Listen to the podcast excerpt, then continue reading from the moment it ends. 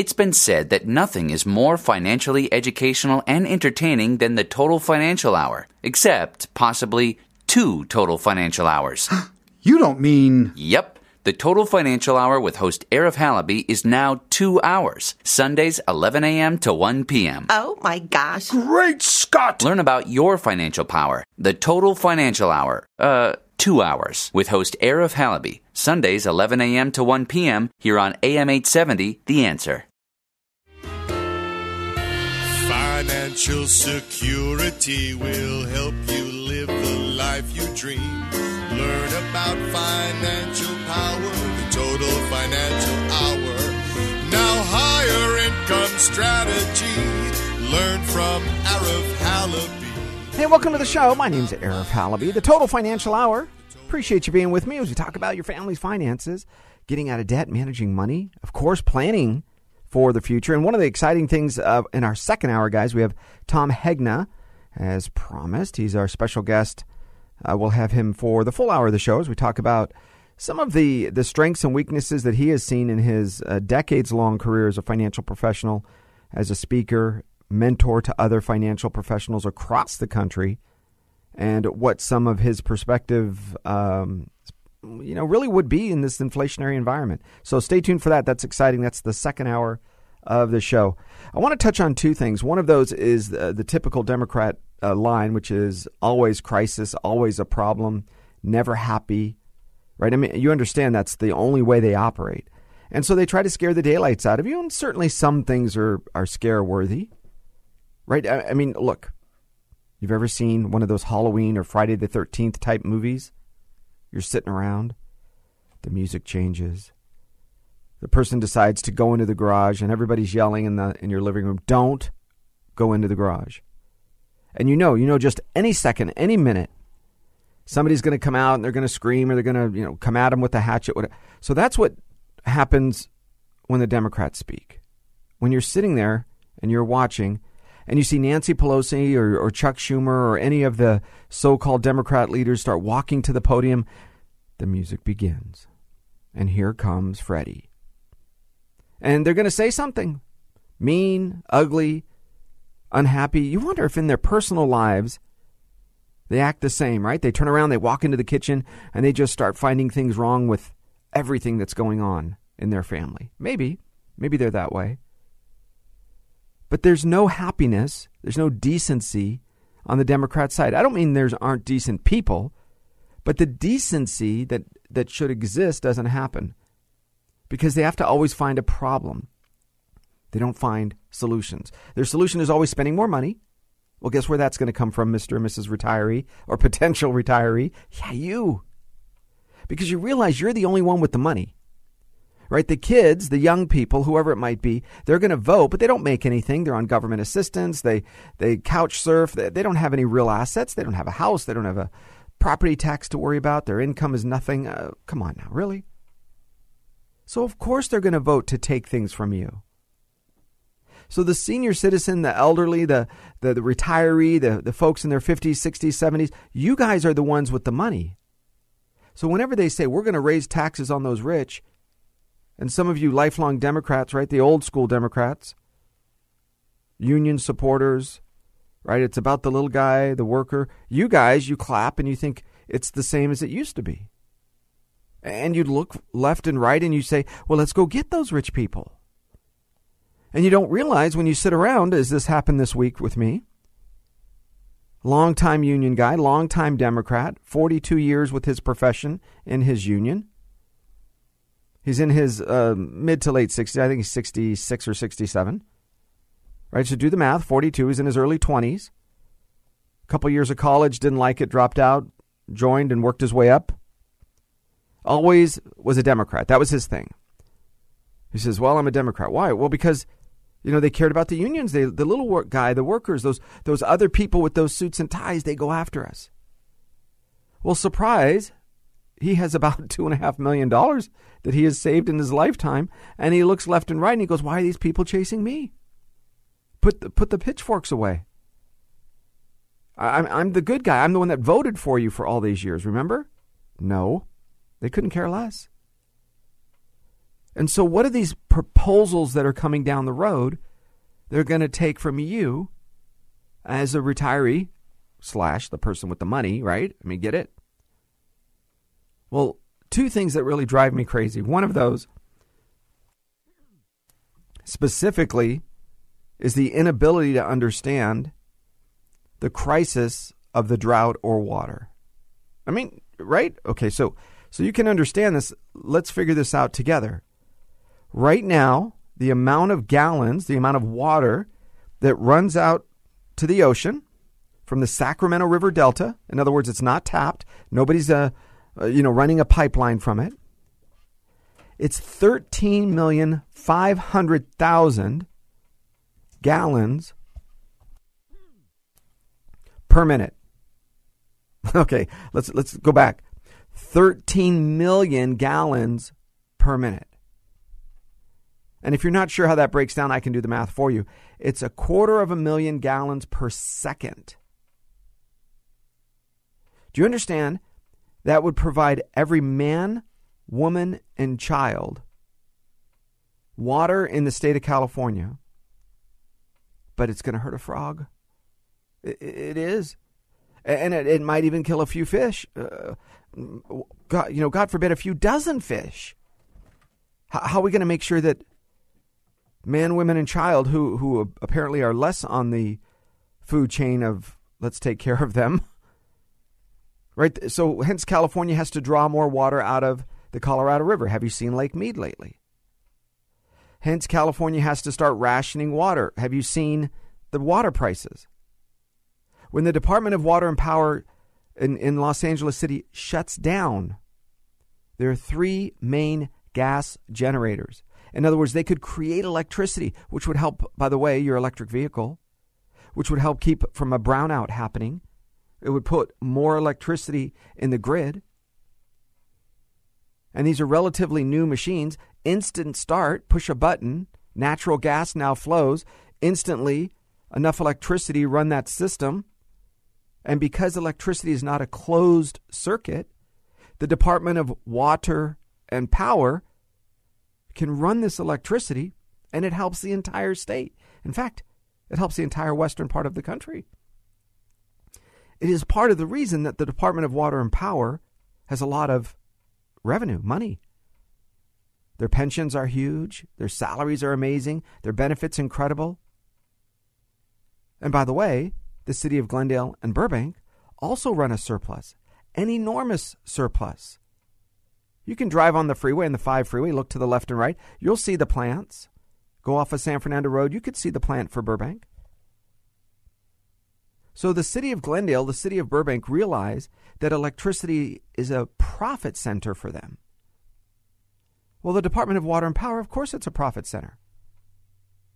But instead of keeping your rates low, instead of giving you the opportunity to actually have a nice retirement and live and, and be in your air conditioning uh, you know, f- fuel up your car, what do they do? They dismantle because it's global warming. Folks, natural gas. We have enough natural gas for hundreds of years, longer than the United States has been even thought of. We have enough natural gas to power this country. Add in there the the four or five percent of wind and solar, which is really nothing, but okay, something. Add in there that the, the city of Los Angeles Department of Water and Power is not utilizing. In fact, they are shutting down. They pretend to operate the solar the solar plants all throughout the desert. The state of California is not holding them to an account because it's in their best interest to put less electricity in the system and charge you more money. So you realize when you when you link water and you link power, and then they create a crisis. Up, oh, surprise, a Democrat state. Instead of a solution, guess who's going to pay the price? You, the retiree. You see, the retiree, you guys have the money. Now, listen, you also have the time to vote, to research, to spend uh, maybe a few minutes or longer researching these ballot measures. And traditionally, a lot of older people that came up through the union ranks, that came up through the city, county, state employees, right? They're the ones that had pretty good pensions. You know that. Traditionally, they were a little bit more down the road of liberal, Democrat. So, why is it that that same person now today is leaving the Democrat Party in droves? Because you are the one paying the bills. Right? You've heard me mention this before. When you have a uh, rent control apartment building. Let's say the city of Santa Monica. Okay, rent control. 12 units. And let's say in those 12 units, 20 people live there. Okay, they all register to vote. They get their granola. They do their farmer's market on Sundays, Saturday. I mean, you get it, right? Take the little green uh, bike lane, you know, the little scooters. They work where. Okay, got it. Those people. Okay. Now there's a ballot measure. And they put on there that, you know, housing is expensive and we have to we have to come in and we have to curb these uh, landlords from raising and they do all of that and we need more taxes it's for the children it's for children and, and old people and, and we need we need tax ref- we have to raise the property taxes that's the solution these rich land barons they're going crazy and so they put a ballot measure they advertise the daylights out of it. They do the social media marketing. They hit your Facebook page. Because remember, that's the people that are living in your 12 unit apartment. So those 20 people go to the polls and they vote yes. I think we should tax those people. And two ballot measures down below it says, oh, and we should have rent control. Oh, yeah, yeah, yeah, we should have rent control. And the business owner or the, the, the owner of the apartment building, right, he lives down the street. She lives right, right down the street around the corner. And so she votes no. No, I can't raise property uh, taxes. I can't pass that on because the rents can't go up. so you get one vote that says that's a bad idea, and 20 votes that say, oh, yeah, it's for the children and for old people. So no wonder you drive by these buildings and the landscape is, eh. The paint on the building, eh, so so. You look and, hey, I have a problem with my whatever, I'm not going to fix it. Or they just, they do such basic, minimal fixes because the rent control doesn't allow them to charge proper rent. When you have rent control, it raises, not lowers, folks, it raises the rents on everybody in that city because you don't have the regular market supply and demand. People stop building houses or other revenue uh, sources because why would they do this? They are immediately going to spend all this money on a new apartment building. They tore down that single family home, they put up a 20 unit apartment building, and they can't raise rents because inflation has gone up, property taxes have gone up, the cost for water or, or electricity, whatever the, the owner may pay, and so now you end up in a scenario where you have a declining society because the liberals reacted.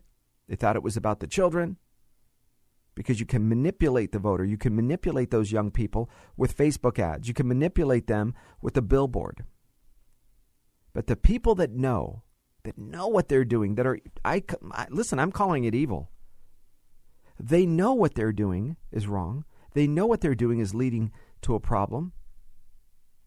Well, those are the politicians. And in the state of California, you, know, listen, this is how you know they know what they're doing. You look at the ads of the people running. I'm running for, on the Democrat ticket for the state for the U.S. Senate as a Democrat, and you go, really? Did you have no shame? Oh, I'm running for a city, state assemblyman, and I'm a Democrat. You don't, you don't have any shame as what to what your group of people have done. Look at this. Even the Germans and the Japanese after World War II held their head down in shame. Uh, listen, I don't mean everywhere they went, but you understand. The average Japanese and German may not have had a lot to do with the initial start of the war, but they still felt as if they were, you know, somehow responsible. There was there was a collective shame, a guilt. Well, where's that collective shame and guilt on the Democrat Party for destroying the state of California, city of Los Angeles, city of San Francisco, Detroit? Can I go on? and they just turn left and right and they look for you, the retiree, and they say, and you're the one that's going to bail us out. It's the same thing with the student loan world, right? You let the, the kids take classes instead of passing the responsibility on to where it belongs. And I say it belongs to two different places. It doesn't just belong to the 17 or 18 year old who signed their name to student loan debt. No, no, no. It belongs to the colleges and universities. You see, the kids didn't know a whole lot better. I mean, they, they should have, but they didn't. But man, did those university administrators, those counselors, I think you should get a degree in uh, the walk of the tsetse fly, and then let's make it a PhD on on how the mating habits of. You're like, are you kidding me? Nobody's going to pay attention to that. But don't worry, the university gets paid. That's that's an interesting thing. It's like me going out to dinner using your credit card, saying thank you as I drive away, and yet at the same time I say don't worry about it. Uh, somebody's going to pay it. Well, it's certainly not going to be you. Somebody has to pay it, and you think it's not you. Listen, I think the universities should be involved. Right, the state of California has allowed horrible things to happen to its water supply but frankly, at the end of the story, who's going to be the one that can help and fix it? It's going to have to be you and others that are staying behind in the state of California. Because the politicians just want a crisis. Now it's about guns. You know, we'll let that go away. I love it. People say we should take guns away. Well, same thing. You should just take, take water away. No more water for anybody. It's for the children. You have to come, you have to get your little rationing card. Right? You're allowed to so much water, you put it in this little thing, and water comes in. And if you finish your last water before the end of the week, sorry, no more water for you. Right? Instead of thinking for a second that 810 million gallons of water go out to sea 24 hours a day per hour. That's per hour. 800 million I mean, do you understand this? That's enough for 54 million people in the state of California. This is one river, guys. One river.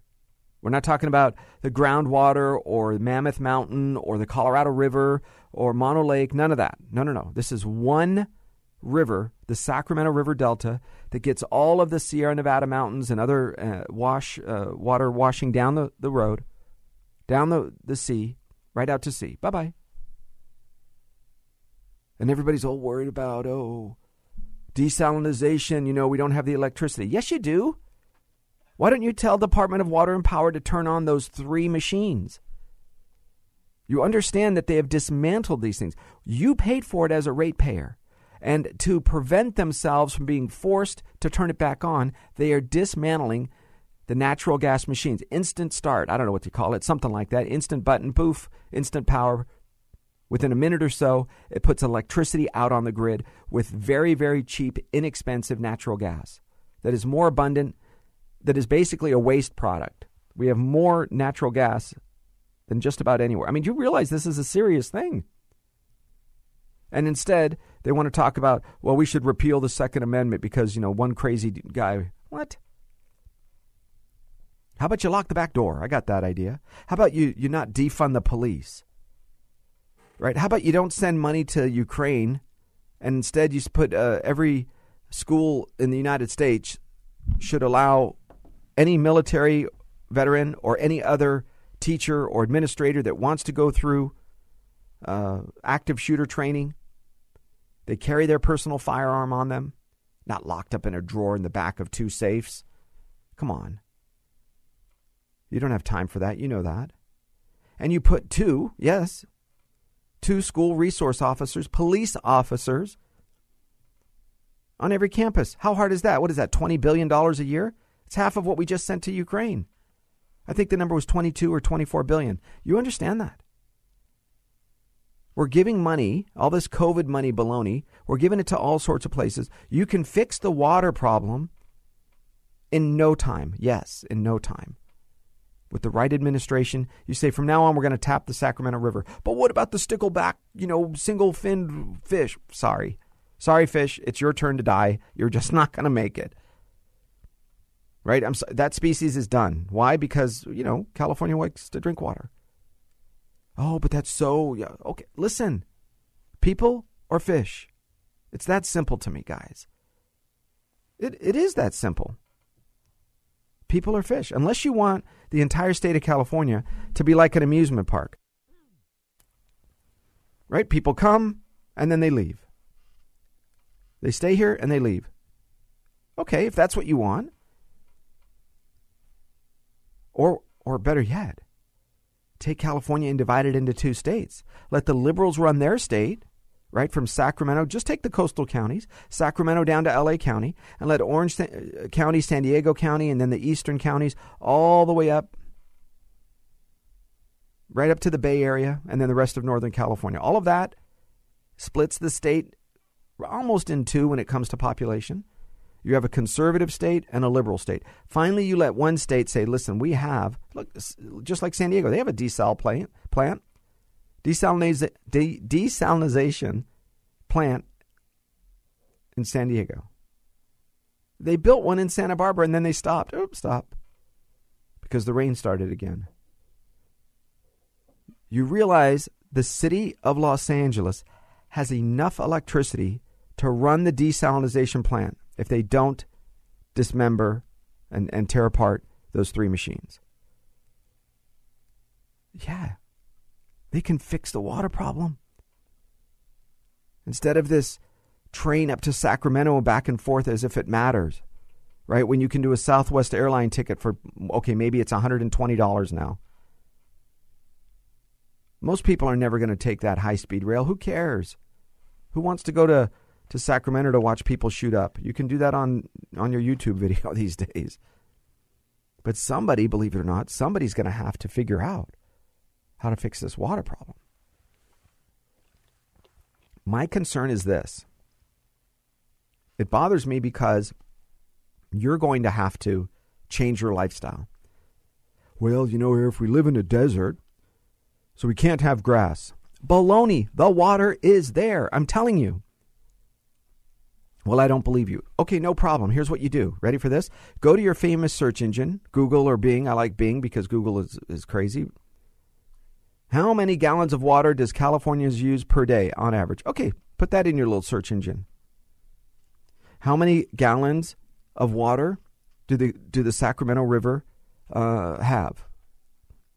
Okay, hundred. Uh, well, here it is. Ready? Uh, uh oh, wait a second. It's the same number I came up with 810 million gallons per hour is discharged from the Sacramento River. Only second to the Columbia River.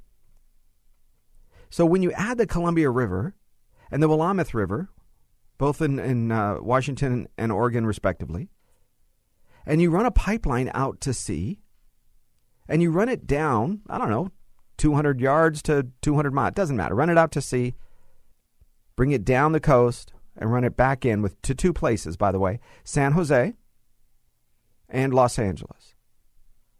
And simultaneously, as that pipeline is being built, you're building reservoirs, places to store it. You're reinforcing reservoirs, the Hollywood Reservoir. You're reinforcing uh, Van Norman Dam and other reservoirs that are being built, brand new ones and others and you have pipelines being built. We can do this. We built train tracks across this country, for heaven's sakes. And if they do that, and you're a senior citizen and you say, listen, it's going to take two and a half years to do this, so, uh, you know, maybe you won't be here. Maybe you're not going to use it. That's okay. That's your contribution to the next generation. But instead, they want your contribution to the next generation being what?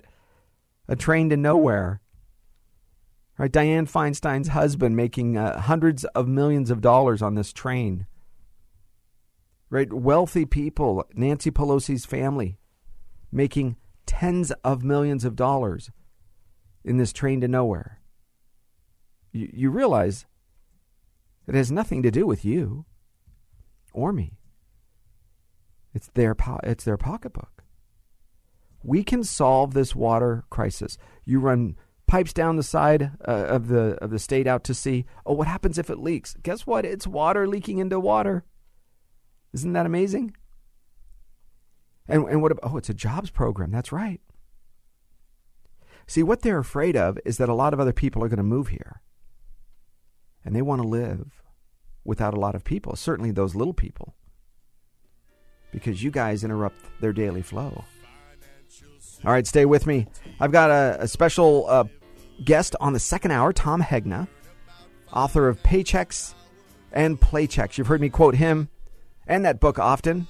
Stay with me on the Total Financial Hour. Triple eight ninety nine retire. We'll be right back. Learn about financial power, the total financial hour. Now Arif has a plan for me. Higher income strategy. I'll retire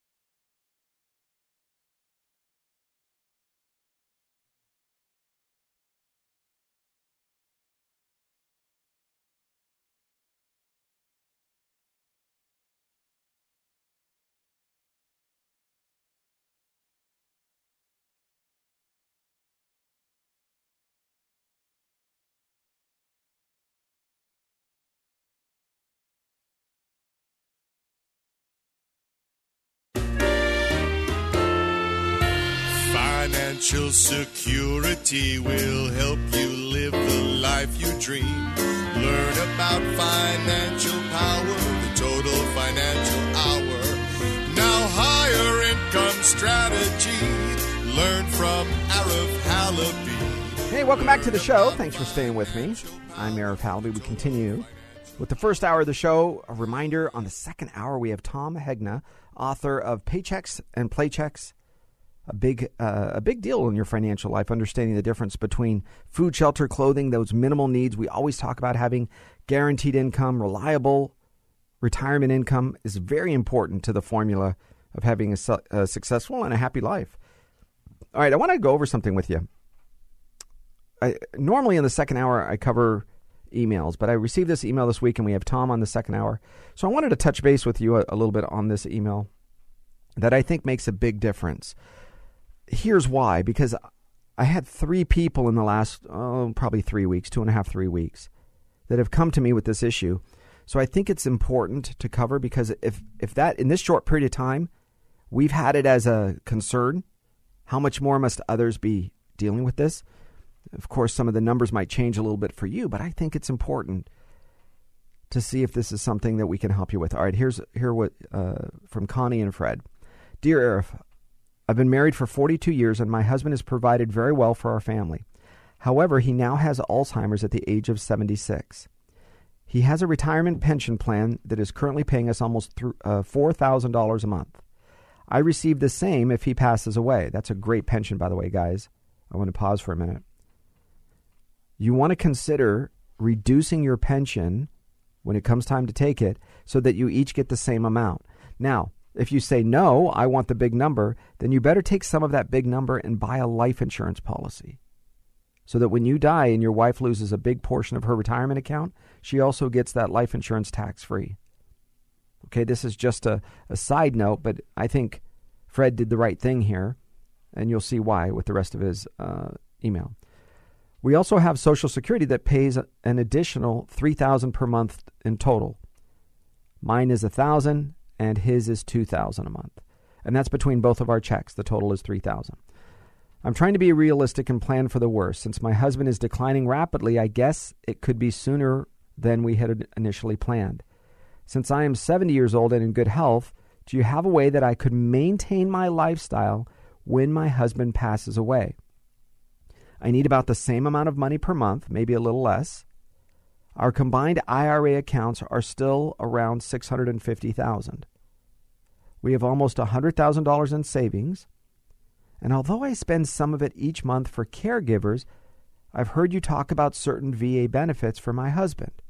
Not sure if this applies to him, but he was in the military for almost eight years, starting in 1964. Our kids are fine. I didn't want to burden them if I can, if I can help it. I appreciate any help you can give. Okay, and this is from Connie and Fred, as I mentioned. Okay, Connie, so here's part of what I want you to do. There's a special pension plan. It's called a pension plan for veterans. Now, I'll give you some of the basic rules, but you still have to apply for it, and, and you may not be eligible. I'll tell you why in a second, but still, nonetheless, in the in the Veterans Administration, for every veteran that served a minimum of 90 days, with one day being during an active combat. Okay, now they didn't. They could have been stationed in San Diego or Camp Lejeune, North Carolina. It doesn't matter. They, as long as they were in the in the military for one day during a declared conflict period of time or a war, right? Of course, traditionally World War One, World War Two, Korea, Vietnam, and there's a couple of, of little conflicts. Congress can make some adjustments over the years, but it sounds like he was in the military uh, during uh, certainly eight years is more than 90 days. One of those days, I just did the math and I looked, and, and it was during that period of time that Congress, for the Vietnam War, again, he could have been stationed in the United States, it doesn't matter, or in Germany, but he has to have an honorable discharge. So, honorable discharge, 90 days in the military, one day during that active conflict. So, what do you receive? It's around between $1,800 $1,900 a month in long term care benefits, provided you need some assistance as a military member. Now, if you're married, your spouse could also receive up to, I think it's about $1,100 a month in benefits. It doesn't change your life. It doesn't give you somebody, you know, to come in 24 hours a day, but it does help. So if you or your spouse were in the military, meet those requirements, that's the first step. The second step is there's a, a what's called a savings account or a means test. How much money you guys have saved. Now at 650,000 you probably would not qualify because the numbers are a lot lower than that. So you have to have a little bit less or a lot less money in order to be eligible for that pension the vet, the veterans receive. Okay. So right now I don't think you're eligible for it based on what I know. You still might want to apply, but just keep this in your back pocket because when Fred passes away, it sounds like he's going to pass before you. As long as you were married upon the time that he passed, you would also be eligible as a widow.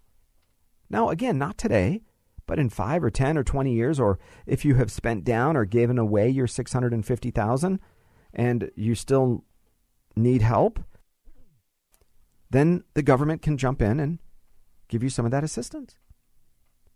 It's what it's a veteran's pension that our veterans earned.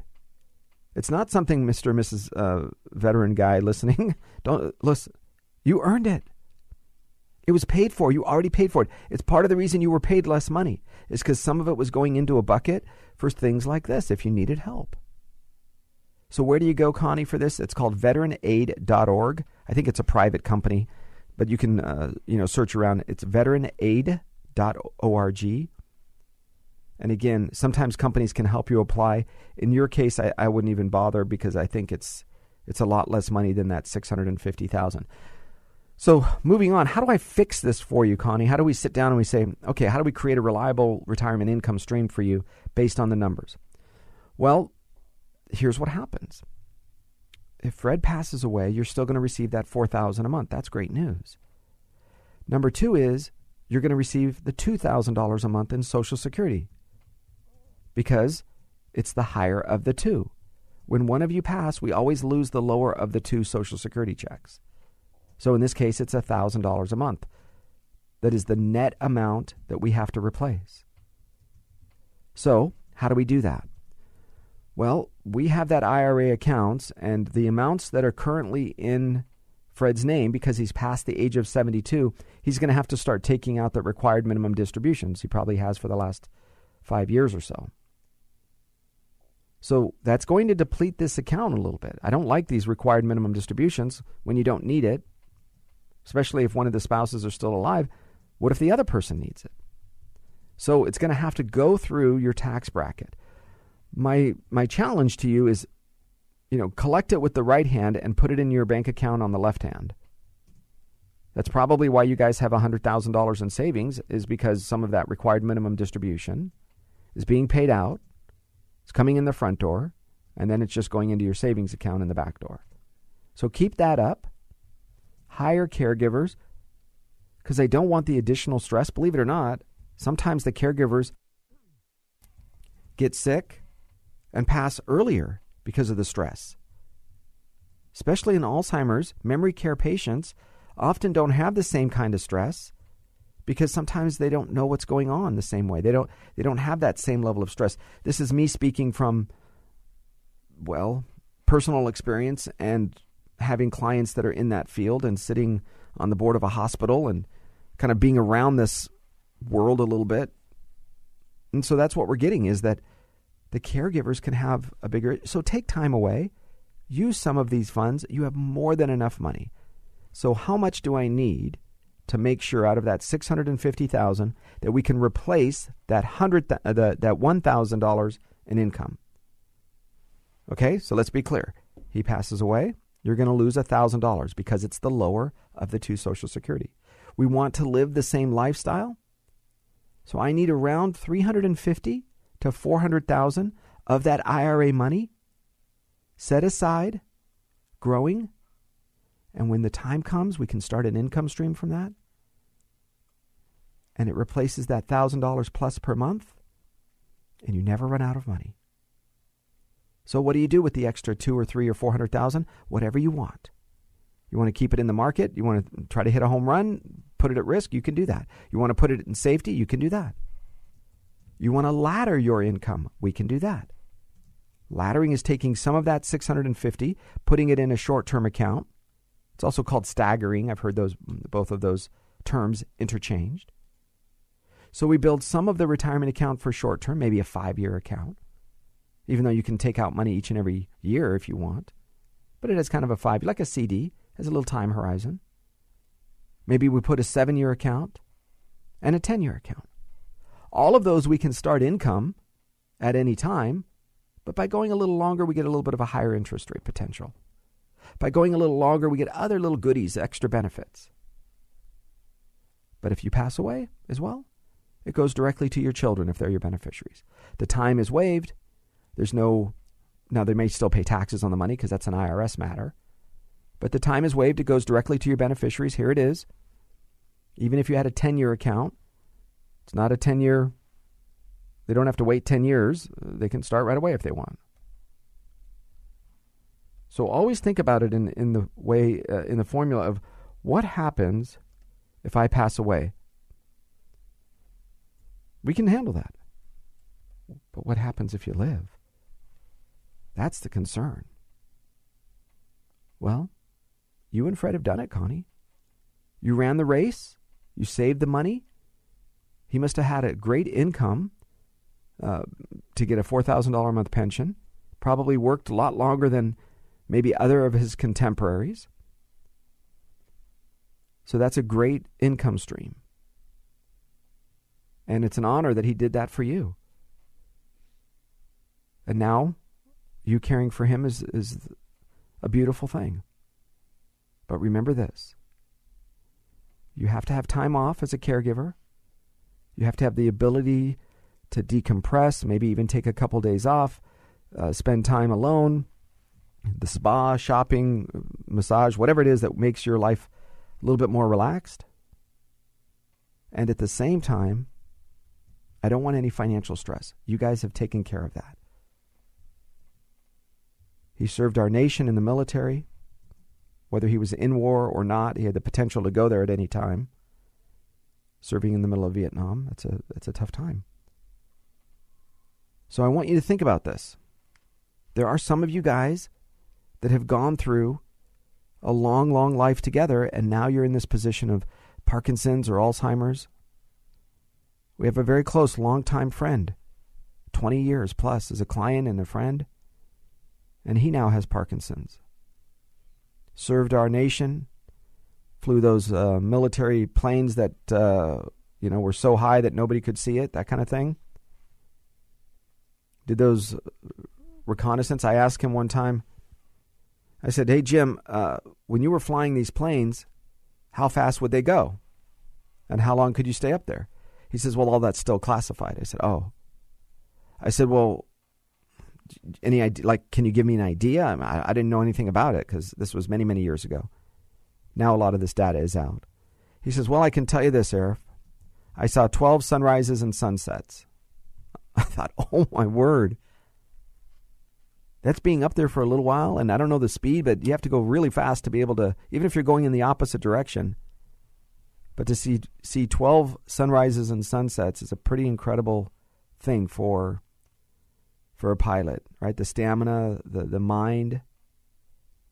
And so Jim is now retired, of course, for many years. We helped build an amazing plan for him. He worked for other companies as well, and he has Parkinson's. And his wife cares for him like he's the King of England. It's a beautiful thing. So, my point is, you guys, there's going to be these tough times in life. It's happening.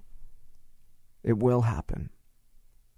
So, the moments that you have together between retirement and somebody's chronic or critical or terminal illness, I want you to enjoy those. Right? There, there isn't, well, in five years we're going to. No, you don't have that time anymore or or in you know as soon as COVID whatever we're going to. No, no, no. This is now. I don't mean go out and foolishly start buying stuff. Well, I always needed to buy and I always wanted an RV. I always wanted a. No, no, no. I don't mean that craziness. A lot of people will do that. They think that's the answer to buy, buy. No, no, no. My answer is to do, do. Right? Experiences, memories, moments. That's what you have. And it's a burden, I think, for so many of you to watch the stock market, watch your retirement accounts just dwindle, dwindle away. And I can promise you this, guys the, the men and women on Wall Street, they're having a whale of a time because your money doesn't disappear, it just goes to their pockets. Right? I mean, it leaves your pockets and goes to theirs and they wake up in the morning and they're happy because they got another pay raise or they made another half a million dollars over the weekend. My point is if you need the risk, if you want the risk, fine. But if you need guaranteed, reliable retirement income, if you saved enough, if peace of mind is key to you, then maybe you want some or part of your money out of the market. That's what we're here for. I don't know. I, I, heard somebody recently call it, Arif, it's like sleep insurance. Okay, you can call it sleep insurance. It's your ability to take time and not pay, have to have to pay any attention to the market. Right? I, I heard this advice just the other day. No kidding. Client comes in and they have a, big account and, and it's with one of the big brokerage accounts.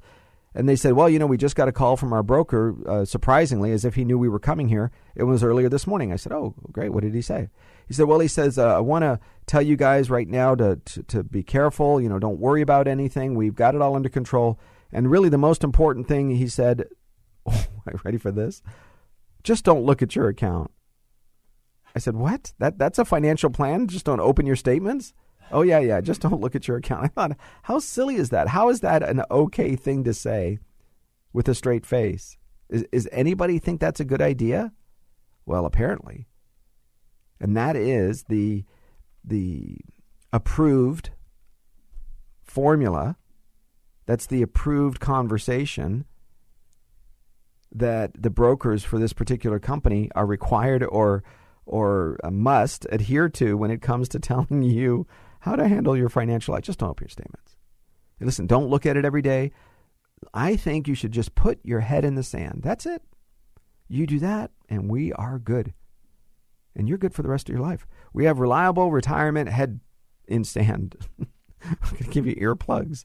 Earplugs and a straw to breathe. Other than that, there's your financial package. Have you not heard that, guys? I think some of you have, because I was kind of shocked and this is not the first time I heard this, but I was surprised that the that the it was a proactive call from the agent, from the broker, to the client, and the formula was, just don't open your statements. So, as we go through this, you're going to be concerned. You're like, well, Arif, at least I want to make my money back a little bit. There are accounts out there. There are amazing accounts that can give you bonuses. In other words, additional money like a matching specifically towards receiving your account in the form of income, meaning if you were going to start an income stream off of 200,000 by by moving the account, you could get 220,000 or 240,000. In other words, a chunk of money available higher than what you have to make up some of those losses in in the form of an income stream for you. It's a nice little way to to say, "Oh, I want to do over." So those extra little bonuses can be there for you Now, each company's a little different. There's some rules. So, not all of them are right for everybody, right? But this symbolism over substance, right? Where if we put our head in the sand and, and we just pretend like it's not there, then it must not be there. Right? No difference in the drug companies that advertise with, you know, a man pushing his daughter on a swing and now he's re- and he's got a little soft sunset. And then she's over by the barbecue and he and then they then they start this whole spiel of all the the things that this medication can do to you.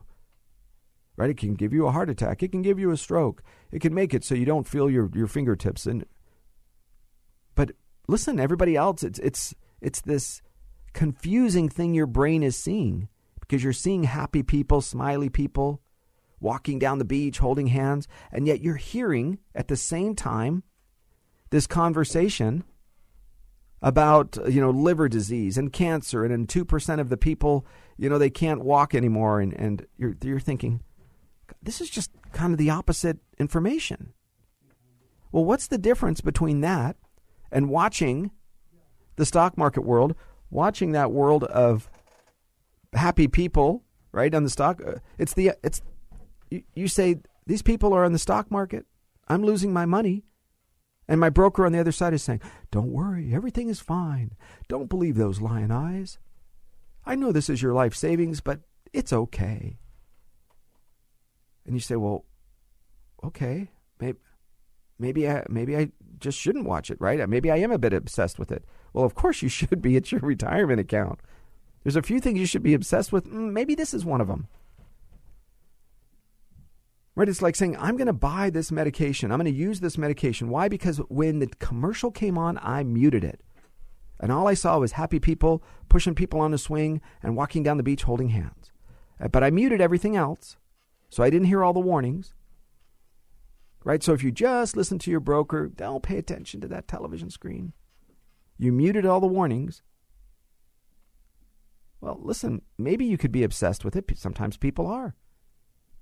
Or maybe, just maybe, it might be time to make some changes. If it is, and we can help with some or part of your account, man, it would be my pleasure. It'd be my honor to help. Our number is 888 retire That's 888 997 3847. 888 retire Our job is to help you keep some or part of your money in a safe place. I want to also remind you guys we have a movie coming up, and specifically with Tom Hegna. He's actually one of the uh, the stars, if you will, or he's featured in that movie, and it's coming up on June uh, 11th in Santa Clarita. It's called The Baby Boomer Dilemma. The Baby Boomer Dilemma. It's a free movie. It's talking about retirement world. It's interviews with uh, Wharton School of Business, uh, Nobel Prize economics people, the gentleman that invented the 401k. Yeah, these are some pretty incredible people. They're going to tell you what's happening with the retirement world. It's it's very timely. They're going to tell you what's going on with the pension, the 401k, Social Security, some of the changes that are happening or that need to happen. And believe it or not, what you can do to help protect you and your family. Because that is very important. And if we don't do it right, then we're going to make big mistakes. This is a free movie. Popcorn's provided. We also have, uh, I think, a drink, popcorn snacks. Uh, you'll like it. It's uh, Saturday morning, 9 a.m. It's better to get. You can get there around 9:30 or so. This, but the movie starts at, promptly at 10, and you're out of there by noon. Okay, June 11th in Santa Clarita. It's a movie event called The Baby Boomer Dilemma. Here's how you get a chance to get some tickets. Triple eight ninety nine retire. 888 997 3847. Ask to be put on the list for the baby boomer dilemma. You're going to see a couple of things uh, familiar, right? You'll hear some of the same conversations that I always have with you because it's the same genre of keeping some or part of your money safe. You want to take a risk? You can do that. You want to gamble? Go do it. You want to enjoy? Fantastic. But what do you protect? Your food, shelter, clothing, and whatever you need to pay your bills because you can't rely on Wall Street to tell you, oh, don't you worry your pretty little head. It will come back. You're like, great. When, when, when will that happen again? Oh, they say, don't, don't worry. It'll come back. Uh, listen, three to six months, sometimes a year. You're like, okay, but I have to like pay my property taxes and eat dinner between now and then. Oh, yeah, yeah, yeah. So you need to have that protection. That's what we're here for, is to keep some part of your money safe out of that risk and put it in a place that we can help. Guys, this is important because whether it's the water issue, whether it's rent control, the state of California's goal is to take money from you, the person with the money. I mean, it's got to be logical to you, right? The 30 year old with two kids has no money. So they're not going to take money from them. They're going to ask them, it's about children. Oh, you're th- I like to vote for children. But you, as a retiree who sacrificed, did all the right things, now you're going to pay for somebody else's student loan, says Joe Biden? Maybe that doesn't work. So you have to be informed. Protect some or part of your money. That's what we're here for. Thanks for joining me to this hour of the program. Stay tuned. I have Tom Hegna coming up next, an amazing interview. Tom is an author, and I think he will blow your mind. Total Financial Solutions. I'm Arif Halaby. This is TFS Financial Insurance Services. Triple eight ninety nine retire. Thanks for being with me. Income strategy. Learn from Arif Halaby. Learn about financial power, the total financial hour. Now Arif has a plan for me.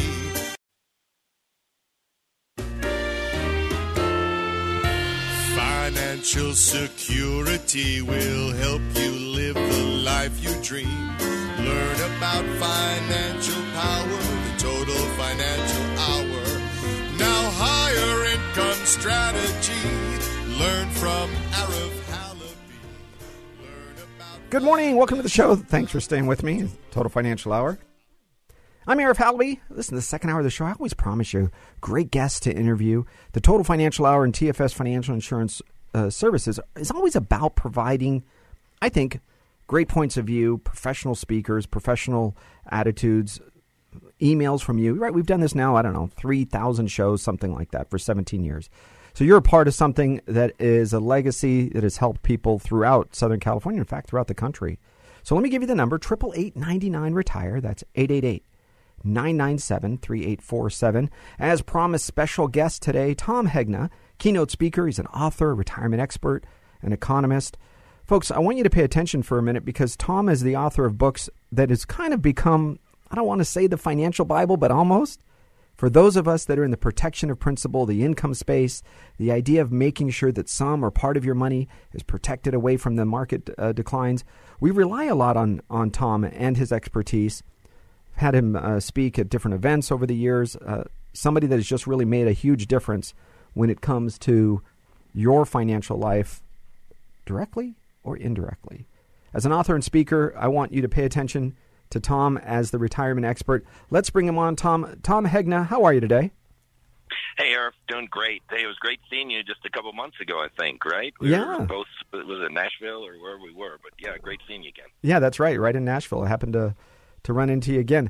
Tom, listen, we are this will be the third movie event coming up, which is the Baby Boomer Dilemma. We have that event coming up June 11th, folks. So if you want to sign up, triple eight ninety nine retire. It's your opportunity to to sign up. Come to the movie event. Very successful. Sold out the first uh, two times that we ran the movie. It is an eye opening event. And how did you get involved with this?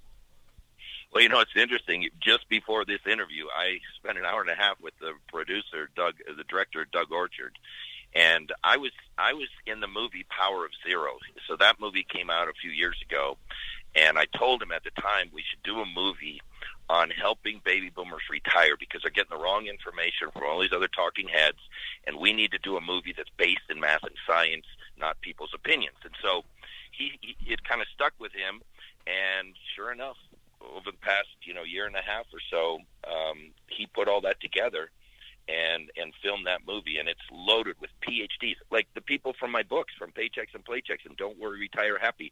All the math and science that I put in my books, those are the PhDs, to include two Nobel Prize winners, uh, Dr. William Sharpe and Dr. Robert C. Merton. So I mean, these aren't lightweight uh, people in this movie. These are the the biggest heavyweights you can have on retirement, uh, and it's all put into this movie. Tom, uh, we have spoken about some of the, the quotes that you've had in your books, and over the years, the ideas of having some or part of your money in a guaranteed retirement stream of income, something you can't lose. Talk to us a little bit about that. In the book Paychecks to Playchecks, you delineate three different phases in life.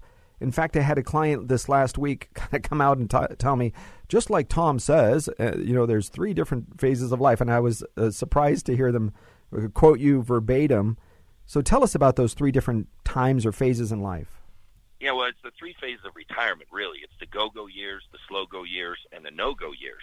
And the go-go years you know, that's when every day it's happy hour somewhere. You're playing tennis, you're playing golf, you're going on cruises, you're seeing the world, you're doing everything you want to do in retirement. That's the go-go years.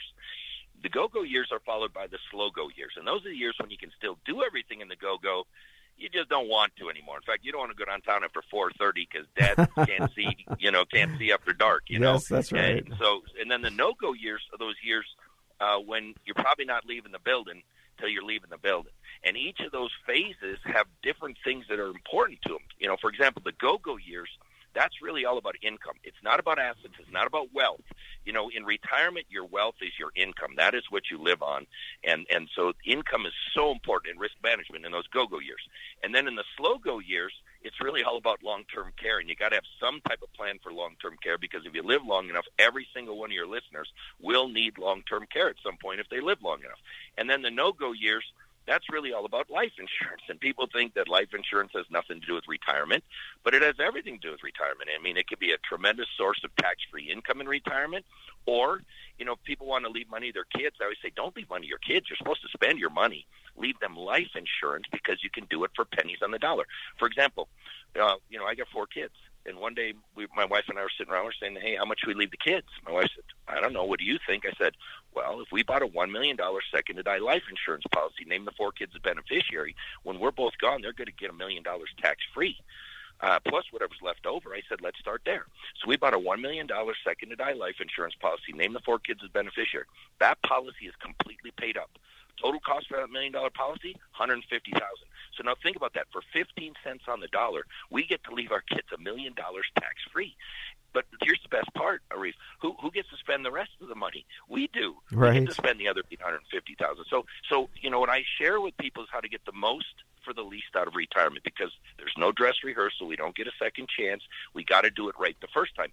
And if you take just some very simple steps, you can have a wonderful retirement, protect against the risks, and leave whoever you want to leave money to. If you don't want to leave money, that's fine. Spend it all. You know, you don't have to leave money, but you can leave it to charity or you can leave it to your kids. And there's there's more efficient ways to doing it than what most people realize. You know, our wealthy, more affluent clients over the years have really figured out the idea to pass on wealth to that next generation. It's about giving them real estate because we get a step up in basis, meaning you know there's most of those gains, if not all of them, are going to be tax free. They get life insurance, a tax free transfer. Roth IRAs are now coming into be, to being fine. That's a tax free transfer.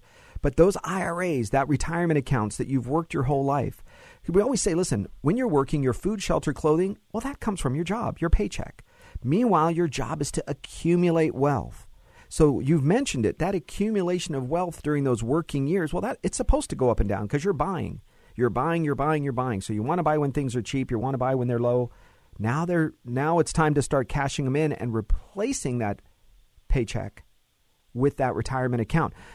You mentioned something, and, and I think maybe somebody else did as well uh, in some form or fashion in that movie, something called laddering or staggering.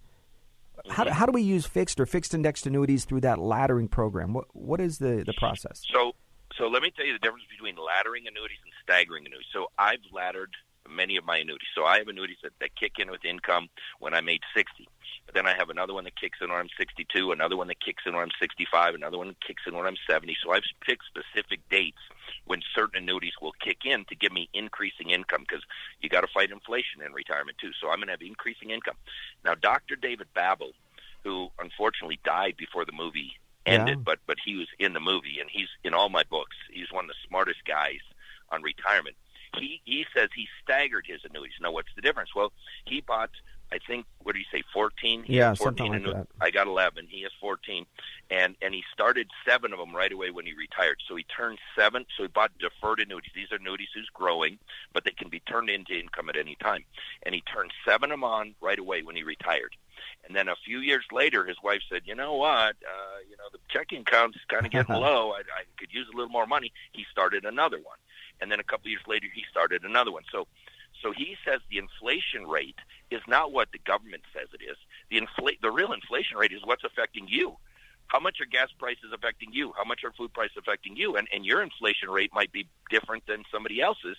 Maybe somebody else doesn't drive a car, maybe they don't go out to eat as much or something, but they have medical bills or something. So each person has a different inflation rate and he said the staggering of annuities allows you to turn on more income when it's best for you. Not when it's best for the federal government or the state government or whoever else is saying what the inflation rate is.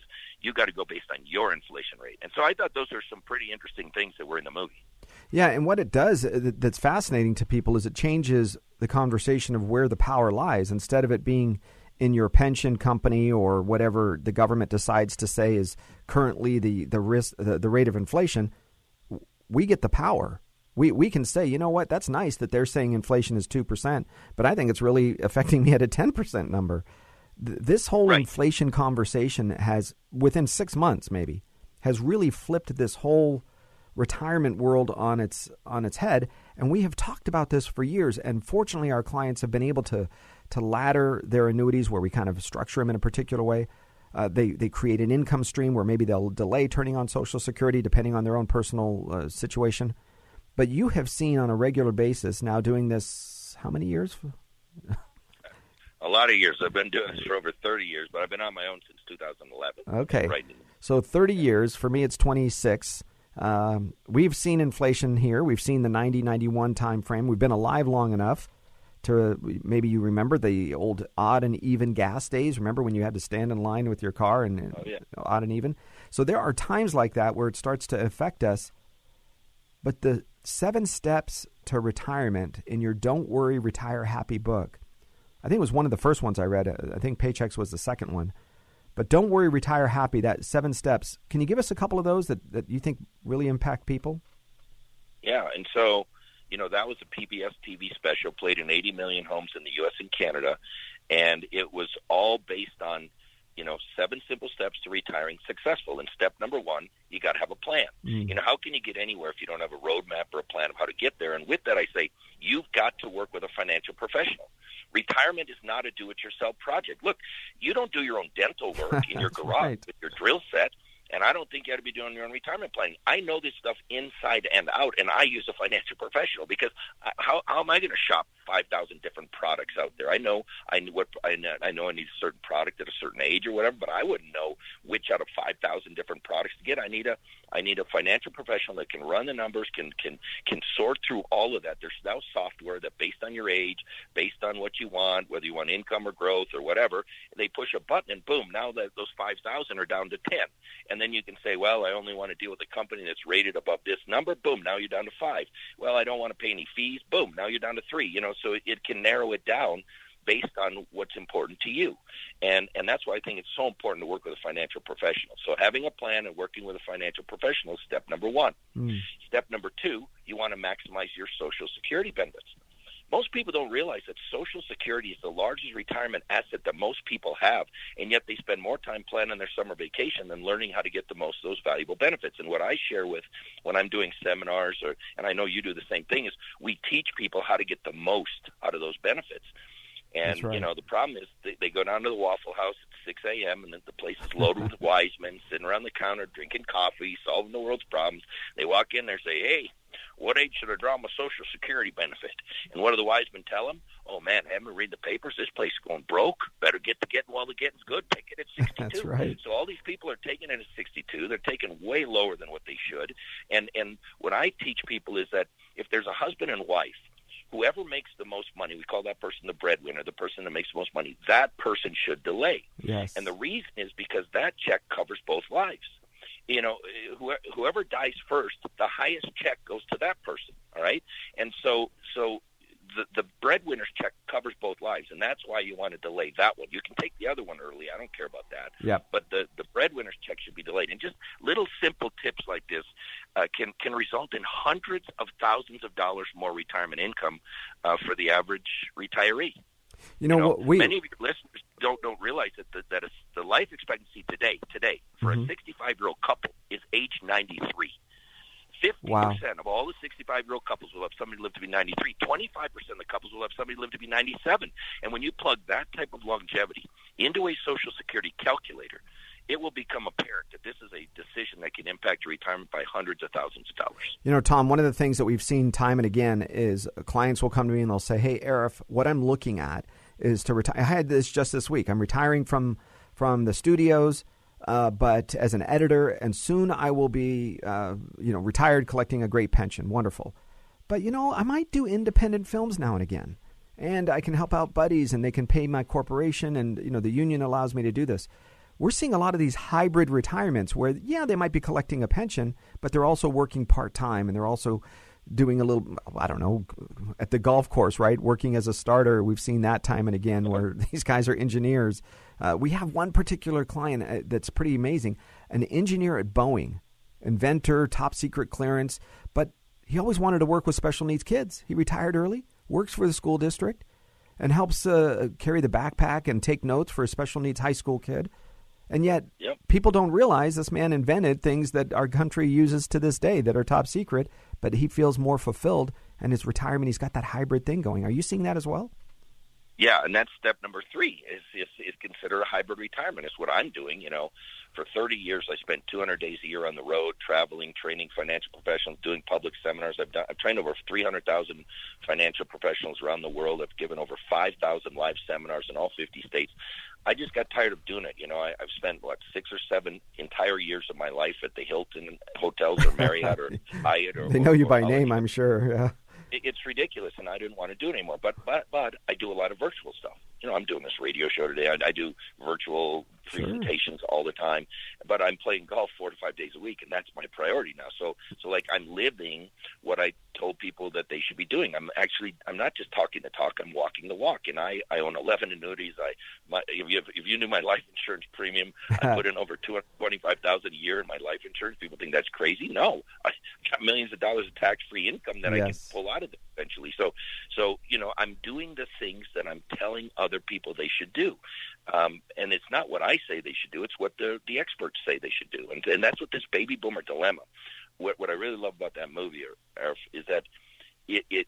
It, it it happened like during the last market crash, Mm. and these people are just freaking out. What's going on? And and now, right now, with this market the way it's been acting last few months, people are freaking out about their retirements because their broker was getting them 15% a year for the last five years. Oh, we don't need those boring products and blah, blah, blah. Well, now there, there's how many stocks, how many NASDAQ stocks that are down over 70%? It's like a huge number. That's right. And so we're not talking fly by night companies. We're talking the top 20 companies from 2020 and 21 are now down over 70%. I mean, so that's affecting people if they had too much of their money in the stock market. And Eric, you and I are not against stocks. I mean, That's I right. own stocks. Yeah, yeah. You own stocks. It's just the right amount in the right place. You don't want to have your whole portfolio in stocks or you're in big trouble if you're in retirement right now. So Well, it's it's about having the right balance, the right mix that's based in math and science, not based on some stockbroker's opinion. Well, you know, I want to continue with the don't worry, retire happy, but uh, stepping aside for a second, when you talk about stocks, I mean, folks, let's realize maybe you remember, Tom, I, I don't know where, where did you grow up? Where did you go to? to I, a small town of Minnesota, Glenwood, Okay. Minnesota, 2,500 people. So in, in California, we used to have a company called Woolworth Department Store. You might, you might have known that. Oh yeah, Yeah, Montgomery Ward, right? They were a big retailer. Uh, some of these were actually uh, on the S and P 500, the top companies ever. Sears, right now, uh, Kmart. Oh, where where do they go? So a lot of these Yeah, and- companies and- can come and go, don't they? So somebody wrote that J.C. Penney Mm. was the Amazon of the day. Think about it. Back in back when I was a kid, my mom would get the ca- ca- the catalog, Uh-huh. and she'd call down to the J.C. Penney store, and she'd order something, and guess what? It would show up either at our door or at the J.C. Penney store. She'd go down to get it. It was, it was like Amazon. That's in the right. 1960s. And what happened to them? They owned that model, and they went by the wayside. Montgomery Ward. We used to get three catalogs: Sears, J.C. Penney, and Montgomery Ward. and we'd go through there for Christmas, and we'd circle all the things Yes. we want and everything. I'm sure. I'm sure many of your listeners did this too. But that those were the Amazons of the day, and they all got What happened to them? How come they're not the Amazon? They should. We should be going to JCPenney.com or Sears.com, but no, we're going to Amazon and we're Yes. ordering stuff and it comes to our house. It's incredible that the shifting can happen. Uh, you know, the idea of the stock market disappearing, I don't think that's ever going to happen. Not in certainly not in our lifetimes. But individual picks, right? They're nice for a little bit of that gambling, for a little bit of Vegas or whatever people might do for the fun part of their life.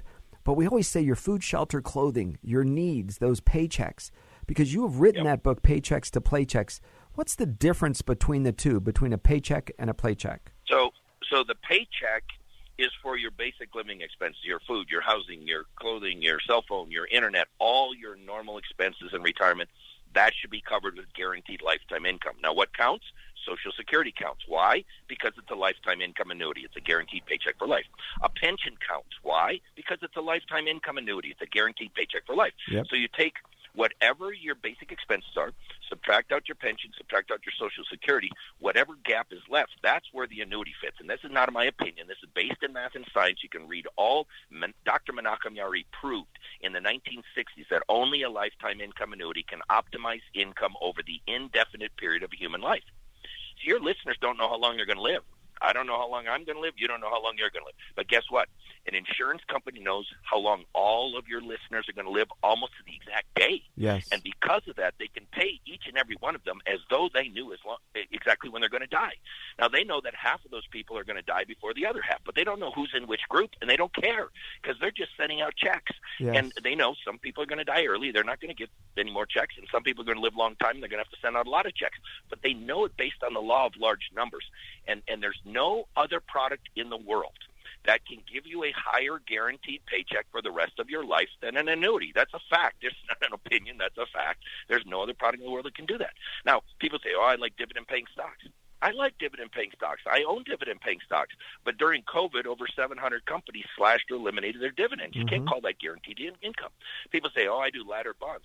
Well, ladder bonds are pretty hard to do, and bonds are only paying 2 or 3%. Right. uh, people say, oh, I like municipal bonds, tax free bonds. Yeah, well, they've been on the cover of Barron's magazine like three times in the last two years because of COVID. Expenses went up, revenues went down, and, and Barron says some of these municipal bonds aren't going to be able to pay their municipal bonds. So, and people say real estate. Well, I love real estate too. I own real estate.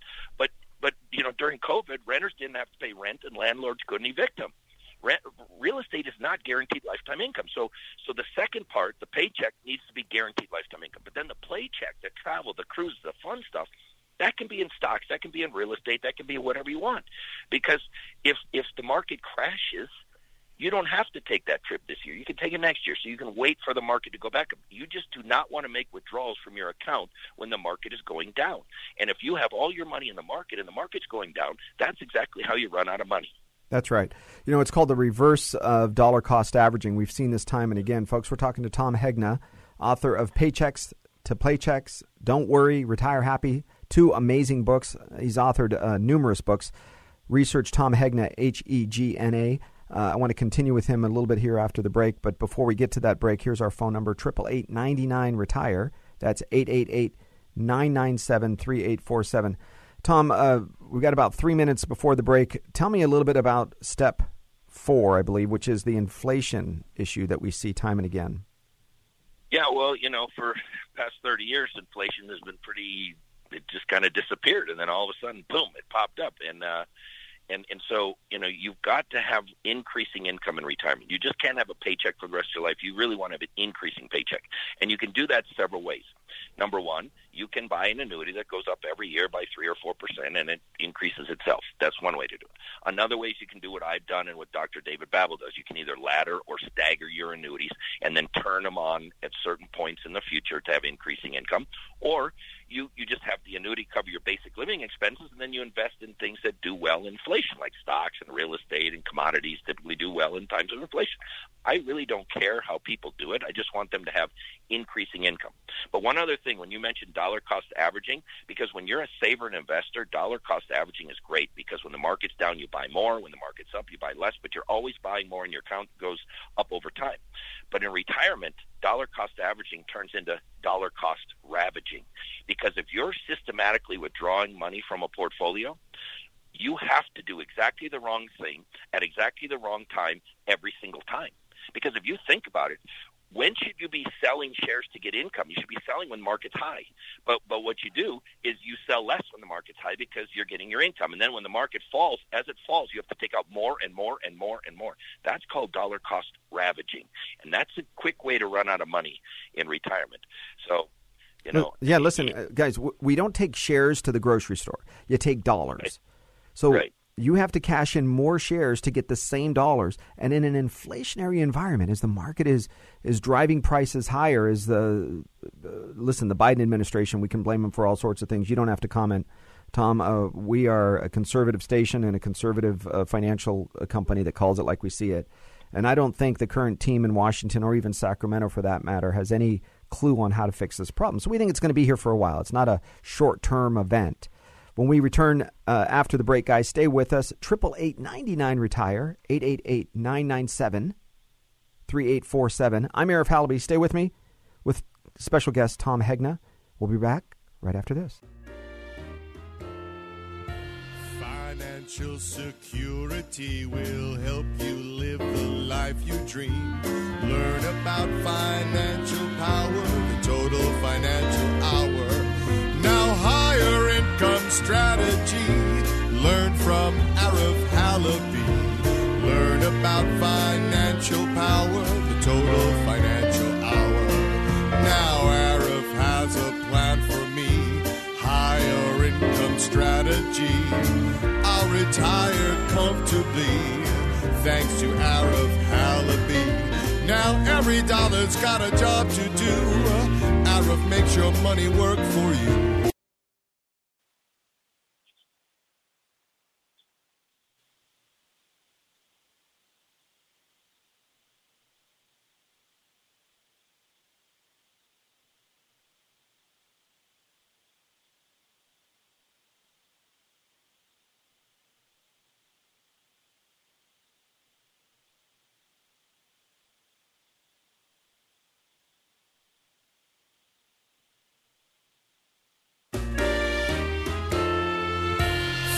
Financial security will help you live the life you dream.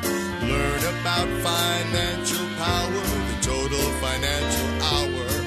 Now, higher income strategy. Learn from Arif Halaby. Hey, welcome back. Thanks for staying with me. Appreciate it. I'm Arif Halaby, the Total Financial Hour, your place for news, talk, and information, helping you get out of debt, manage money, plan for retirement and the future and what that looks like.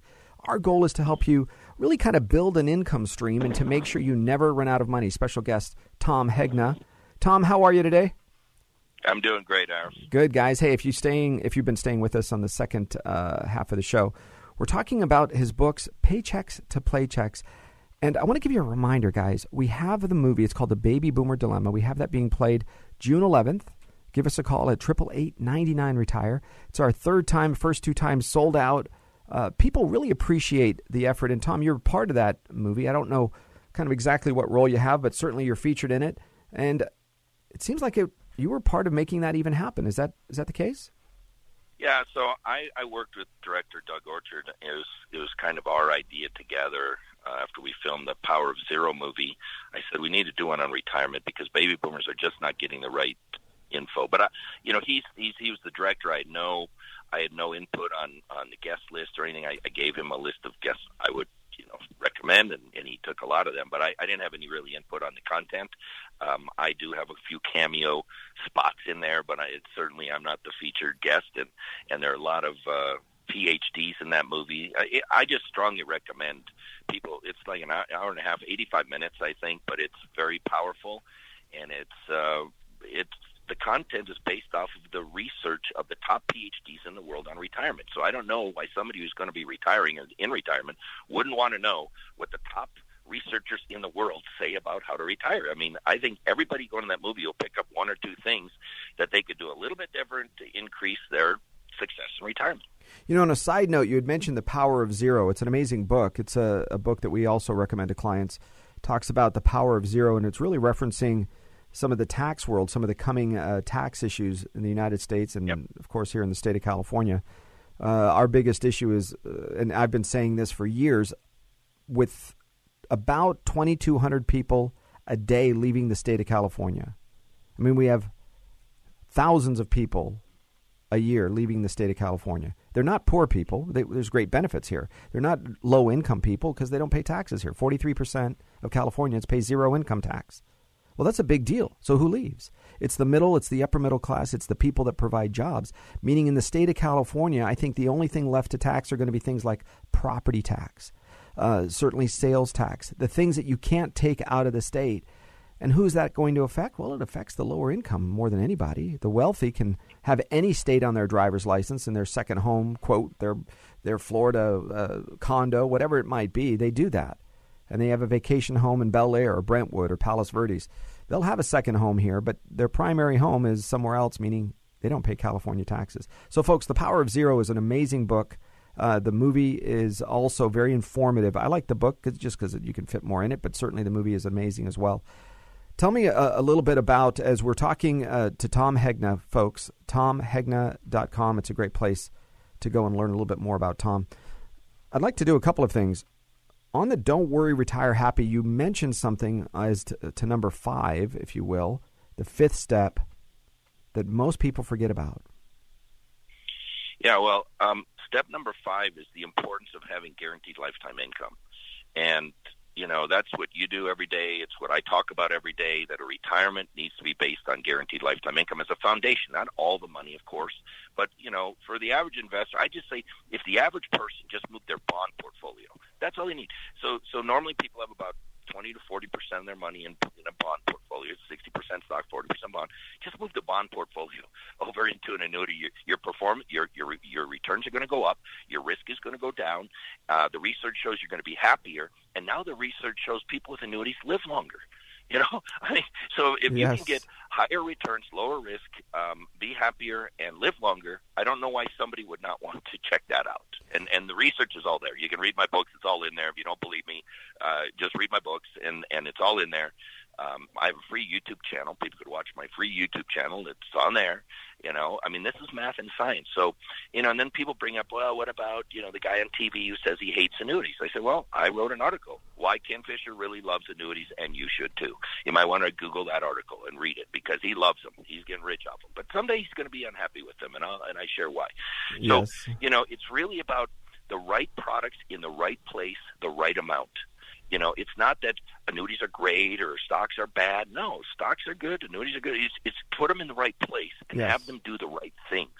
That's what's so important. You'll be happier in retirement, and the research now shows you're going to live longer because you don't have as much stress, you're not worried, and because you're being paid to live, guess what? Many people choose to live differently. They watch what they eat, they exercise, they call the doctor when not feeling well, and all these dumb, stupid things cause people to live longer. It's amazing when you think about this. It's that comfort level, it's that peace of mind. We call it sleep insurance. I mean, we've seen it time and again where that comfort level of that paycheck every single month. We happen to have a few clients that have uh, oil wells or inherited oil wells mostly. And it's funny because uh, one particular client married a gentleman who uh, whose family, whose grandfather owned some of the biggest oil land, if you will, in Southern California, in uh, Whittier, Pico Rivera, that area. And in that period of time, right? He passes away. He leaves it to the next generation. Next, well, he marries a lady who's extremely liberal, uh, and he was. They they hate oil, energy, green this, but man, oh man, she gets that paycheck from oil wells every single month. And although she has a, a far left leaning politics, I mean, really far left leaning, uh, she makes it clear that she does not tell her friends or family. She's very happy to cash that check. It allows her to live a comfortable life, travel, enjoy life.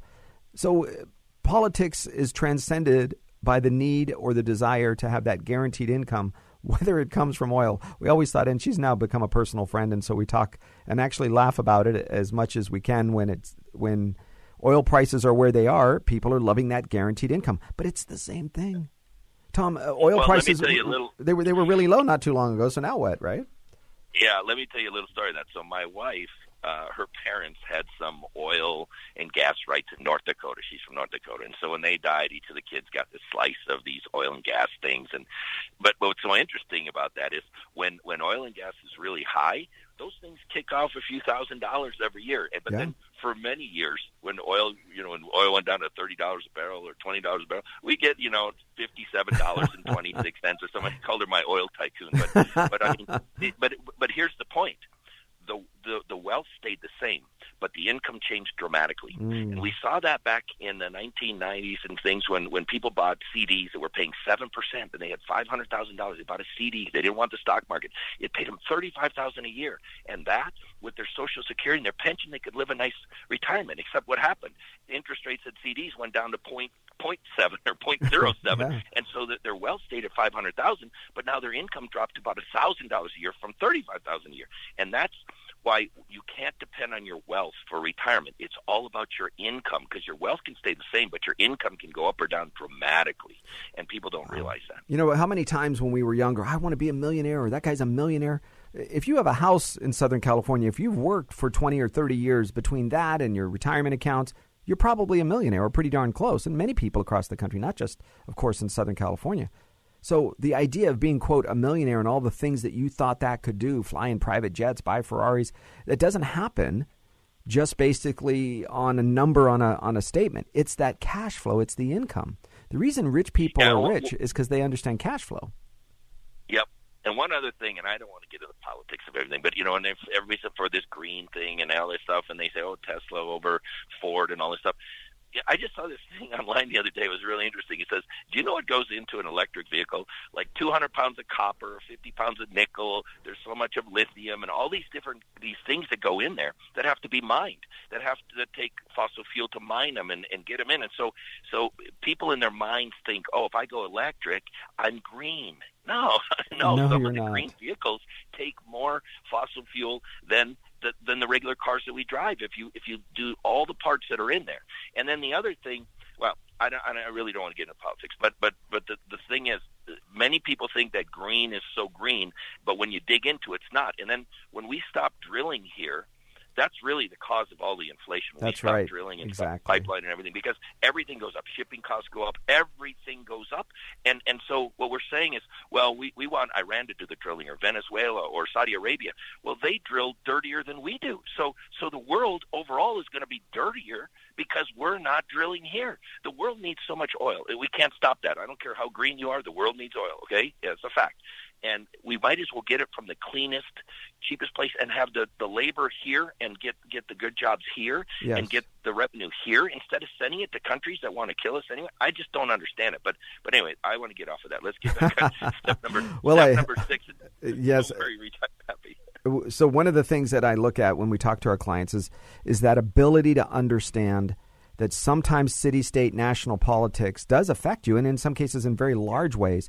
Our retirees our senior citizens you guys get involved. You're now retired. You have a cash flow. You have uh, coming in. You have you have money.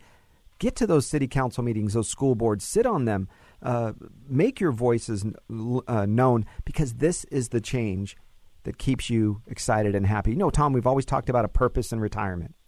You have to have a purpose. You have to have some reason to wake up. You have to have somebody who's going to miss you when you don't show up. Otherwise, you sleep in until noon. You wear your same pajamas all day long. Why take a shower? It's 4 p.m. I'm going to go to bed at 6 anyway. Right? Life starts to become one long day with a bunch of naps. We say we need to really create that purpose in life. But there is a time when step six comes into play where where you know we have to make some changes. Yeah. So step six is you must have a plan for long-term care. No retirement plan is complete without a plan for long-term care. And this is one of the steps that most people forget about. They say, oh, it's not going to happen to me. Well, you know what? The odds of your house burning down between now and the day you die are less than three out of a 100. Wow. You all got homeowners. Mm-hmm. The odds of you totaling your car between now and the day you die are 18 out of 100. You all got automobile insurance. But the odds of you needing some form of long-term care between now and the day you die is over 70 out of 100. And and so, you know, why would we not cover that risk when we cover all these other risks? And you know, I made my parents buy long-term care insurance 18 years ago. They didn't want to. It's too expensive. We'll never need it. It's an insurance company ripoff. My dad said all those words to me. I made them buy it. well, guess what? They both ended up in assisted living. Ten thousand dollars a month. Wow. You know, there were years my dad didn't make ten thousand dollars a year. Ten thousand dollars a month. I cannot imagine what their retirement would have been if they hadn't had that coverage. It, it, and when people think that long-term care insurance is expensive, I say, man, you ought to try not having it.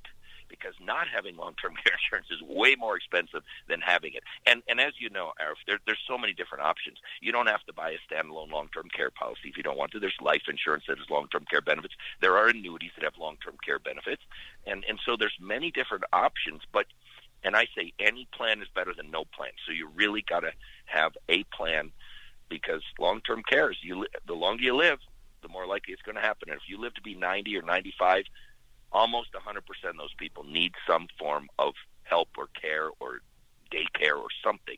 You, you know, Tom, I, I, yeah, for sure. And, and, there's been a bit of a phenomenon going on. I kind of watch patterns. Uh, you know, I spent almost uh, 11 years as a Los Angeles police officer before I was in a big car accident. During that recovery, I got scammed in my late 20s, early 30s. I couldn't figure out why I got scammed. I thought I was the smart guy. I'd been investing since I was 18 years old. I bought a first house when I was 23. I, I, was quote the smart rich guy in in my group, even though I only had 150 grand. But I'm 25, 26 with that kind of income, with that kind of asset. Life was good, and then I got ripped off. I thought, wow, I'm the smart guy, and I got taken. So I went back to school to say I'm going to be a financial professional. That's 27 years ago. Through that process, though, I, I've always looked at patterns of behavior. When I did undercover work, when I was a policeman, I always that's how I survived. And in the financial world, the patterns of behavior that I'm seeing, and I don't know if you're seeing it, but it's a phenomenon in the last, let's say, five years or so, is that men are outliving women. I had it just this week, two others, where the, the ladies passed away before the men. We were traditionally always thinking the men would die first, but now it's the, the ladies. And so, from a long term care standpoint, people say, oh, I'm just going to have it on women. Folks, a lot of times we're seeing men that are living longer and, and being alone without a, a, partner. Yeah, and a lot of times men will say, "Oh, my wife will take care of me." And whenever they would say that to me, I say, "Okay, sir, I need to lay down right there. now, ma'am, you just come over here, pick him up, and carry him downstairs. Put him in the car. Yes, well, I can't do. That. Well, that's long-term care, you know. Yes, and people don't realize. And, and, and then the other thing is, when you have your family giving you care, guess what happens to their life expectancy? It drops dramatically mm-hmm. because caring for somebody over a long period of time is is is deadly to a lot of people. It just is. It and, sure uh, is. And, and and so I always say long term care isn't about you; it's about your family. And you'd rather have your family there to be with you and supervising the care than actually giving the care. I mean, do you really want your daughter changing your diaper because that's that's the reality once you hit 85, 90, 95. I mean, that's that stuff's going to happen. Or would you rather have your daughter you know, helping you have a cup of coffee and talking with you and playing games or doing something with you, and then have an, an assistant there that can help do some of the long term care things. I mean, it's, I just think it's so important. You know, and it goes back to being an expert, right? I don't fix my own car. I don't do my own right. dental work.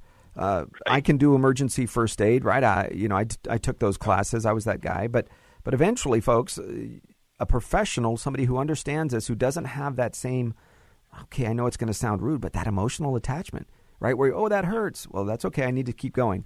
If you say that to me as, a, as your son, I'm going to say, oh, okay, wait, let me stop then. Right? Yeah. We care differently, and yet we can be there to supervise and be a part of it, but let the experts do what they do. Well, Tom, uh, we have seen this uh, over the last probably three to five years where home prices have just gone through the roof. And time yep. and again, people tell me, oh, that is my retirement plan. That is how I'm going to retire. I'm going to sell my house. I said, great. Where are you going to live? Well, I'm going to live with my daughter. I said, well, why don't you live with her now and save money? Well, I don't want to live with her now. Well, then what, you, what makes you think she's going to want to live with you later? Because these are things that people talk about. So that home equity, there is a wise way to use that and tr- yeah. transition it from a store of wealth into an income stream. Tell me what you're thinking there. Yeah, so so you know, step number seven is use your home equity wisely, and there's there's several ways you can do it. Number one is you can sell your house and downsize, move to a cheaper place if you want. Um, what's nice is if you're single, you can capture up to two hundred fifty thousand dollars tax free in capital gains. If you're married, you can capture up to five hundred thousand dollars tax free in capital gains. And believe it or not, you can do that every two years. A lot of people don't know that, but you can. Um, but then th- there's things called reverse mortgage. Now I know there reverse mortgages. There's some people who talk bad about them, but when you dig into the research and the math and the science, there are some very respected sources like the American College, Dr. Wade Pfau, mm-hmm. Jamie Hopkins of Forbes magazine, Mary Beth Franklin. Uh, you got Don Graves out there. and and they show strategies on how to use reverse mortgages the right way. And you know, I may not get a reverse mortgage, but I can promise you what I am going to get. I'm going to get a reverse mortgage line of credit. Mm-hmm. And the reason I'm going to do it is because it's almost like having a put option on your house because this reverse mortgage line of credit goes up every single year. It goes up, goes up, goes up. So at some point, if if that goes up high enough, and if let's say housing prices crashed, and we saw it in Arizona, you know, back in 2008, 2009, 2010, the housing crashed in Arizona. Yes, it did. If that happens, you can literally hand your keys over to the bank and walk out with all the money. Uh, so I will definitely have a ver- reverse mortgage line of credit. Those are not free. There are fees to set one up, but they're they're they're minimal compared to what the value that you can get out of it. But I just think people should research how to use reverse mortgages properly. Yeah. You know, you can use it as a buffer asset. Let's say let's say you have somebody says, I don't believe in annuities. I don't like annuities. I believe in the stock market. Okay, be in the stock market. But then when the market drops in any of those years, take money out of your reverse mortgage, all right? And then when the market's up, take money out of your portfolio. If the market goes down, use it as a buffer asset so that you're not withdrawing money from the stock market when the market goes down.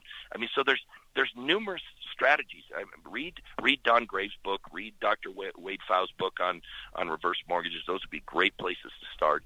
But there's a lot of great information out there on it. You know, Tom, one of the things that I love when it comes to uh, reverse mortgages, and I'm not a fan of every single tool being used all the time, is that reverse Right. mortgages are a tool. Folks, we're talking to Tom Hegna, author of Paychecks and Playchecks. Don't worry, retire happy, two of his more popular books. But I don't know how many books you've sold, Tom. Uh, it's got to be, uh, is it 100,000, 200? I don't know. Tell me how many. Any idea?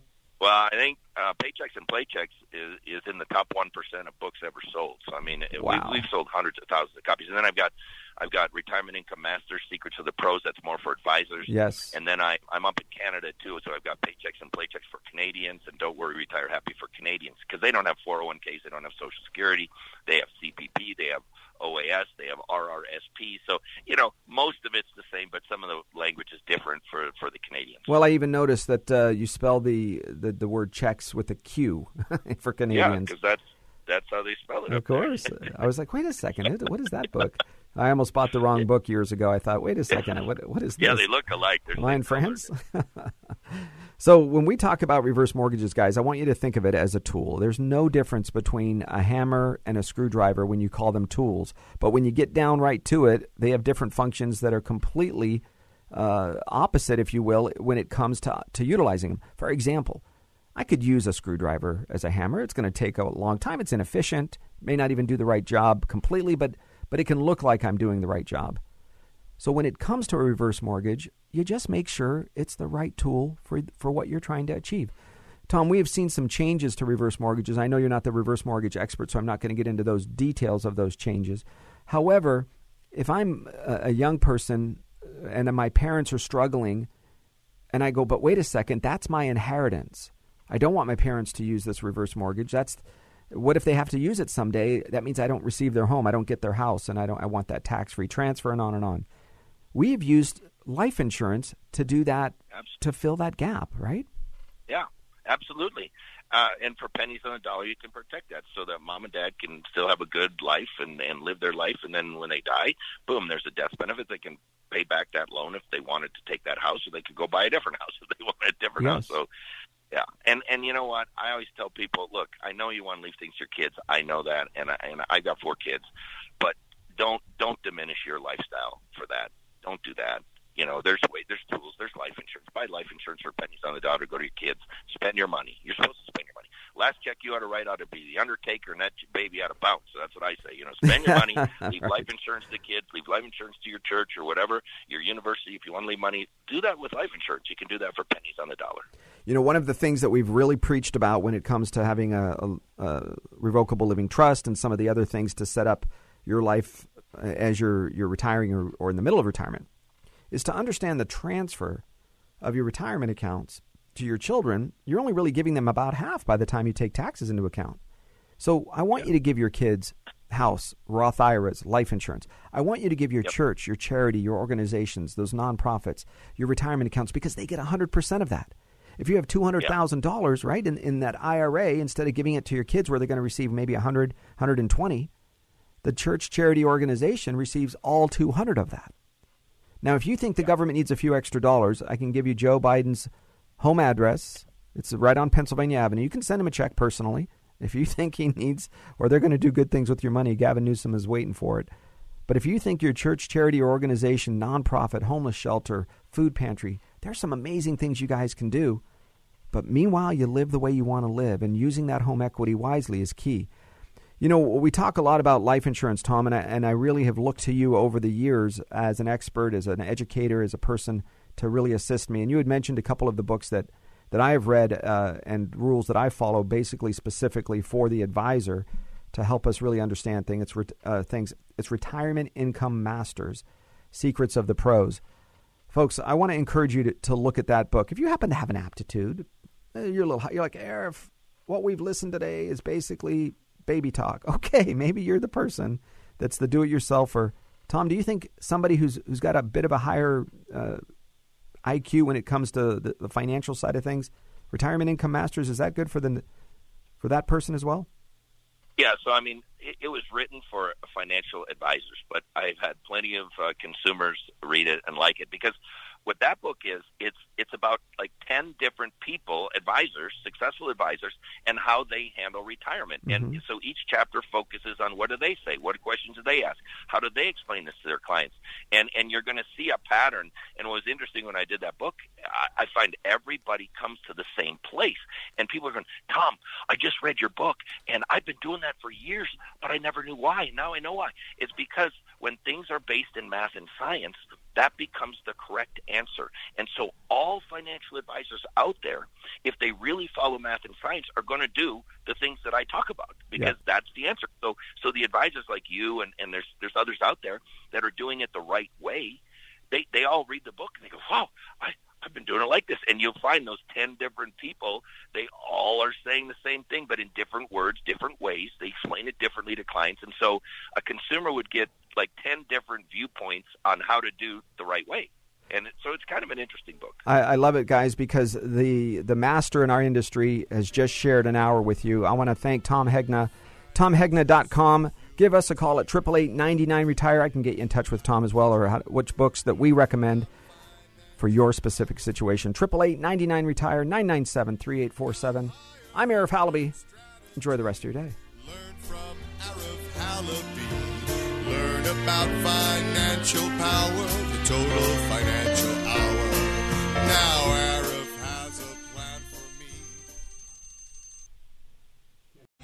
Three star general Michael J. Flynn, head of the Pentagon Intelligence Agency, knew all the government's dirty secrets. He was one of the most respected generals in the military. Flynn knew what the intel world had been up to, he understood its funding. He ordered the first audit of the use of contractors. This set off alarm bells.